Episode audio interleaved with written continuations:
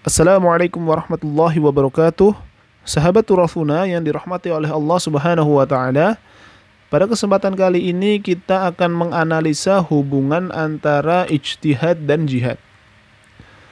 Sebelum kita masuk ke inti dari kajian yang akan kita bahas pada pertemuan kali ini, izinkan saya menceritakan satu peristiwa sejarah yang terjadi pada bulan Juli 1983 yang di mana pada bulan dan tahun tersebut diselenggarakannya Muktamar Pemikir Islam yang ke-17 yang diadakan di Aljazair.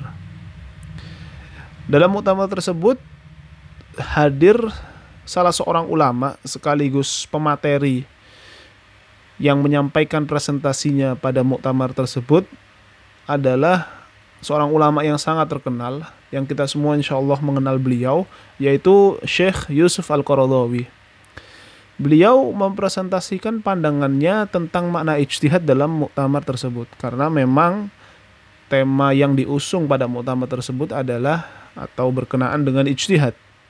Oleh karena itu beliau mempresentasikan juga mengenai ijtihad menurut pandangan beliau. Dan naskah yang digunakan oleh beliau atau tulisan beliau tentang makna ijtihad itu akhirnya dibukukan dengan buku yang berjudul Al-Ijtihad fi Syariah Al-Islamiyah. Tentu dengan ada sedikit penambahan, koreksi dan syarah sehingga lahirlah buku itu. Yang menarik dalam buku ini ya, dalam buku Al-Ijtihad fi Syariah Al-Islamiyah adalah mukaddimah yang beliau sampaikan. Kalau kita membaca beberapa literatur-literatur karangan para ulama yang membahas tentang ijtihad, maka mukaddimah yang para ulama sampaikan adalah tentang pentingnya ijtihad, kedudukan ijtihad dalam studi Islam, mengapa kita harus mempelajari tentang bab ijtihad, maka akan berkutat pada pembahasan-pembahasan tersebut di dalam mukodimahnya. Tetapi yang menarik dalam buku karangan Syekh Yusuf Al-Qaradawi bahwa beliau menuliskan di dalam mukodimah bukunya itu hubungan antara ijtihad dan jihad. Nah, untuk mengetahui hubungannya maka kita akan mengkajinya dari sisi bahasanya dulu untuk dapat mempermudah kita menyelami apa hubungan antara dua kata tersebut. Dalam studi Islam sering sekali kita dapati terdapat dua kata atau lebih yang memiliki satu substansi. Nah, dalam hal ini maka ada dua kata yang akan kita kaji yaitu adalah kata ijtihad dan kata jihad. Nah, dua kata ini sesungguhnya memiliki satu substansi yang sama, dan ini harus kita tirik dulu dari segi bahasanya. Ijtihad dan jihad itu berangkat dari satu kata pokok, yaitu jahada. Yang di mana dalam sisi bahasa jahada itu artinya bersungguh-sungguh, atau juga diartikan sebagai mencurahkan kemampuan dan mengemban kesulitan. Nah, itu adalah makna inti dari jahada. Tetapi dari kata jahada ketika berubah menjadi ijtihada atau berubah menjadi ijtihad, maka maknanya itu lil mubalaghah. Jadi artinya itu lebih. Jadi ketika jahada itu maknanya adalah bersungguh-sungguh, mencurahkan kemampuan dan mengemban kesulitan, maka ketika berubah menjadi ijtihad, maka sungguh-sungguhnya itu menjadi lebih total jadi ketika seseorang mencoba untuk bersungguh-sungguh ya, tetapi masih ada sisi di mana orang tersebut tidak totalitas dalam sungguh-sungguhnya, nah itu maka masih dalam ranah jahada. Artinya masih e, masih digunakan kata jahada. Tetapi ketika sudah disebut ijtihad, maka harus lebih bersungguh-sungguh, lebih mencurahkan kemampuannya dan dalam mengemban kesulitannya itu betul-betul niat. Nah, maka dari itu dalam perspektif fikih kalau kita dapati di beberapa takrif ijtihad ya dalam kitab-kitab usul fikih, maka ijtihad adalah satu perbuatan yang dilaksanakan oleh para ulama dengan mengeluarkan seluruh kemampuannya atau mencurahkan seluruh kemampuannya yaitu totalitas dalam mencurahkan kemampuannya untuk mengeluarkan hukum dari satu dalil. Itu adalah makna mana ijtihad secara istilah yang terkandung dalam ilmu usul fikih. Adapun makna jihad Semisal contoh pada masa Umar bin Khattab atau pada masa Utsman bin Affan bagaimana futuhat-futuhat itu terjadi yaitu pembebasan-pembebasan wilayah yang masih tertutup artinya bagaimana wilayah-wilayah di luar kekuasaan khalifah pada saat itu itu bisa dibebaskan sehingga wilayah yang dibebaskan tersebut ini bisa maju karena berbeda ya ketika umat Islam melaksanakan pembebasan itu berbeda dengan peperangan. Kalau peperangan ketika seseorang atau negara yang berhasil memenangkan perang tersebut maka akan menguasai negara itu dan bisa jadi negara tersebut itu sesuai dengan apa? E, sesuai dengan keinginan negara yang menang dan bisa jadi terjadi otoriter ya, bisa jadi otoriter terhadap orang yang kalah atau negara yang kalah. Tetapi kalau dalam Islam tidak. Ketika Islam mencoba untuk membebaskan satu wilayah, maka wilayah tersebut itu dimajukan atau dikembangkan sehingga wilayah tersebut itu berkembang. Nah, jihad ini biasanya lebih ke arah aksi ya dalam dalam pembahasannya lebih ke arah aksi. Nah, maka dari itu jihad ini memang kalau dalam beberapa takrif fikih terutama jihad ini memang berkaitan dengan berkaitan dengan perang yaitu perang yang e, disyariatkan dalam dalam hukum-hukum Islam karena memang dalam hukum Islam ini jihad atau perang sendiri itu memiliki adab-adab tersendiri, memiliki hukum-hukum tersendiri, apa yang boleh dilaksanakan dan apa apa yang tidak boleh dilaksanakan. Meskipun dalam ranah akhlak memang jihad ini diartikan sebagai bagaimana e, melawan hati atau bagaimana dapat menata hati. Makanya itu ada e, jihad jihad melawan hawa nafsu. Tapi ala kulihal memang dalam studi fikih ya atau yang makna yang biasa terkenal dan digunakan oleh para ulama bahwa ketika disebut jihad itu adalah perang.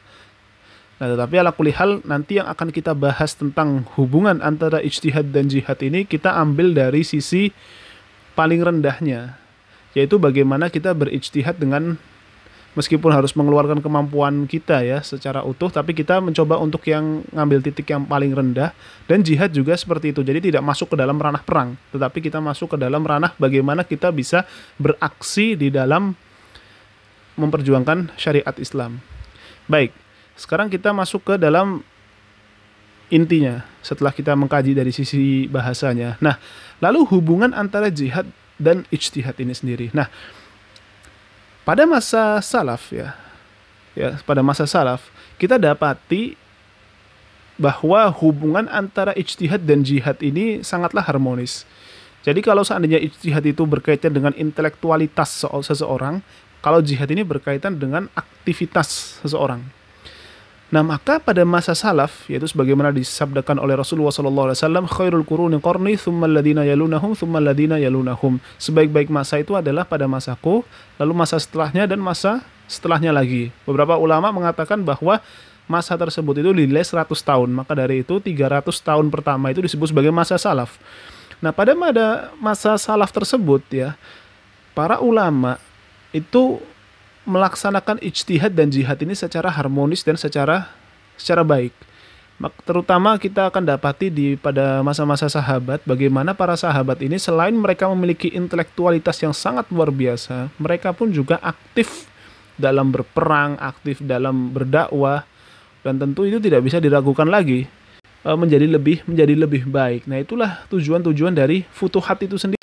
Di situ kita tahu bahwasanya pada zaman sahabat ini futuhat terjadi yaitu pembebasan-pembebasan itu terjadi. Nah, dari pembebasan tersebut, maka kita tahu bahwasanya aktivitas para sahabat itu dalam dunia jihad, dalam dunia dakwah ini sangat luar biasa. Dan intelektualitas mereka itu juga sangat luar biasa. Kita bisa lihat dari e, banyaknya ulama sahabat seperti Umar bin Khattab, lalu Ibnu Abbas, lalu ada Ibnu Umar, Ibnu Mas'ud, dan Aisyah radhiyallahu anhum ajma'in. Nah, di situ kita lihat bahwasanya antara intelektualitas dan aktivitas mereka ini sangatlah sangatlah baik. Nah, maka dari itu ini akan menjadi contoh bagi kita bagaimana kita bisa menghubungkan antara ijtihad dengan jihad. Nah, lalu setelah itu pada zaman-zaman setelahnya terjadi di mana seseorang atau banyaknya masyarakat itu fokus kepada ijtihad dan jihadnya tidak dilaksanakan. Ada pula masa di mana seseorang itu jihad dilaksanakan tetapi tidak memiliki kemampuan untuk ijtihad. Atau bahkan lebih parahnya sempat terjadi juga atau bahkan mungkin pada masa-masa yang belum lama ini bagaimana ijtihad dan jihad itu mati. Jadi seorang tidak mampu untuk berijtihad dan tidak mampu juga untuk berjihad. Nah, maka ini akan menjadi bahaya yang sangat luar biasa. Nah, maka dari itu menghubungkan antara ijtihad dengan jihad ini haruslah haruslah mampu ya, haruslah bisa seseorang untuk bisa menaikkan intelektualitas mereka dan bagaimana e, aktivitas mereka juga harus harus maju. Karena apa? Karena jika seseorang melaksanakan jihad tanpa adanya ijtihad, nah maka akan mengakibatkan mafsadat. Mengapa? Karena ia tak mengerti strategi dan teori yang benar tentang jihad. Karena untuk mengetahui strategi yang benar mengenai jihad ya, bagaimana kita bisa beraktivitas dengan baik, maksudnya berdakwah dengan baik, kita maka harus mengetahui kita memiliki intelektualitas yang yang baik. Dan begitu pula juga sebaliknya. Kalau ada ijtihad tanpa jihad, maka akan mengakibatkan ilmu yang orang miliki tersebut sia-sia. Sehingga apa? Sehingga dia akan memikirkan pemikiran itu melangit, tidak membumi hanya pintar berteori tapi tidak bisa mempraktekkan. Dia akan menikmati kecerdasan yang dia yang dia miliki. Oleh karena itu menghubungkan antara ijtihad dan jihad ini haruslah haruslah baik gitu. Jadi kita ini selain menjadi seorang yang faham akan ilmu, tapi kita juga harus menjadi aktivis. Nah itulah mengapa Syekh Yusuf Al-Qaradawi ketika menyebutkan dalam mukodimahnya menginginkan agar umat muslim itu tidak hanya fokus dalam kajian keilmuan saja tetapi mereka juga harus memiliki aktivitas. Berdakwahnya juga harus mantap begitu pula juga bagi para aktivis. Jangan sampai semangat kita untuk mengajak orang kepada kebenaran sehingga kita sendiri itu tidak membekali dengan bekal yang benar. Nah maka dari itu antara aktivitas dan intelektualitas kita ini haruslah haruslah matang keduanya jadi di situ kita bisa mengetahui ya relasi atau hubungan antara ijtihad dengan dengan jihad. Tetapi sayangnya dalam perjalanan perjalanan umat Islam di era-era modern ini terutama ini terjadi dikotomi antara simpatisan seseorang yang sudah masuk ke dalam derajat ijtihad jadi seorang ulama gitu memiliki simpatisan ini terkadang nyinyir atau terkadang sinis terhadap para aktivis karena dianggap para aktivis ini tidak memiliki ilmu. Mereka itu hanya fokus kepada gerak-gerak saja tapi tidak memiliki ilmu. Tapi yang sebaliknya juga terjadi. Para aktivis ini juga sinis terhadap simpatisan seorang ahli ijtihad. Mengapa? Karena seorang ahli ijtihad dan simpatisannya ini mereka itu hanya fokus kepada ilmu saja tetapi tidak mau bergerak. Akhirnya apa? Ilmunya ini menjadi sia-sia saja. Mereka hanya menikmati keilmuan tersebut tanpa mengusahakannya untuk ber untuk berdakwah, untuk disampaikan kepada banyak orang. Toh kalau seandainya disampaikan pada banyak orang, justru malah tambah menjadi bingung karena tidak bisa dipraktekkan. Nah ini akhirnya seseorang ini menjadi bingung ketika melihat hal seperti ini. Nah, maka dari itu bagaimana cara kita menyikapinya dan bagaimana cara kita menjawabnya? Tentu kita harus merujuk kepada surat At-Taubah ayat 122 yang dimana Allah Subhanahu wa taala berfirman, A'udzu billahi minasyaitonir rajim, "Wa ma kana al-mu'minuna liyanfiru kafatan." فلولا نفر من كل فرقة منهم طائفة ليتفقهوا في الدين ولينذروا قومهم إذا رجعوا إليهم لعلهم يحذرون yang artinya tidak sepatutnya bagi mukminin itu pergi semua ke medan perang. Artinya aktivitas yang harus dilaksanakan itu tidak harus semuanya. Jadi tidak semuanya seorang muslim itu harus beraktivitas dalam berperang atau dalam berdakwah artinya masuk ke dalam dunia lapangan. Tidak harus seluruhnya masuk ke lapangan. Lalu Allah taala menyebutkan, "Mengapa tidak pergi dari tiap-tiap golongan di antara mereka beberapa orang untuk memperdalam pengetahuan mereka tentang agama dan untuk memberi peringatan kepada kaumnya apabila mereka telah kembali kepadanya supaya mereka itu dapat menjaga dirinya." Baik. Dari sini kita bisa tahu bahwasanya Allah taala menyebutkan ketika misalnya ada satu kaum atau satu umat ya dan umat ini dihadapkan dengan satu problematika yang harus mengharuskan umat tersebut ini turun ke lapangan. Nah, dari ayat ini Allah Subhanahu wa taala mengajarkan supaya tidak seluruhnya itu masuk ke lapangan tersebut. Artinya ikut perang di sana. Ya perang ini tentu e, bermacam-macam, bisa perang, pemikiran dan lain sebagainya. Tapi memang kalau dalam ayat ini memang disebutkan itu adalah berperang maksudnya. Tapi artinya yang yang ingin saya maksudkan itu adalah bagaimana Islam ini mengajarkan supaya tidak seluruhnya dari umat ini keluar untuk beraktivitas, untuk berdakwah secara terang-terangan tidak seperti itu. Artinya masuk ke dalam ranah lapangan tidak semuanya seperti itu. Tetapi juga harus ada dari sebagian umat ini yang membimbing masyarakat, yang membimbing masyarakat atau yang membimbing umatnya pada saat itu sehingga umatnya ini bisa memiliki intelektualitas yang tinggi Artinya di sini Allah Subhanahu wa taala mengajarkan kita bagaimana kita bisa meningkatkan intelektualitas kita dan bisa mengembangkan aktivitas kita. Artinya ada yang terjun di lapangan juga ada yang terjun di di sekolah-sekolah, yang terjun di wilayah-wilayah pendidikan.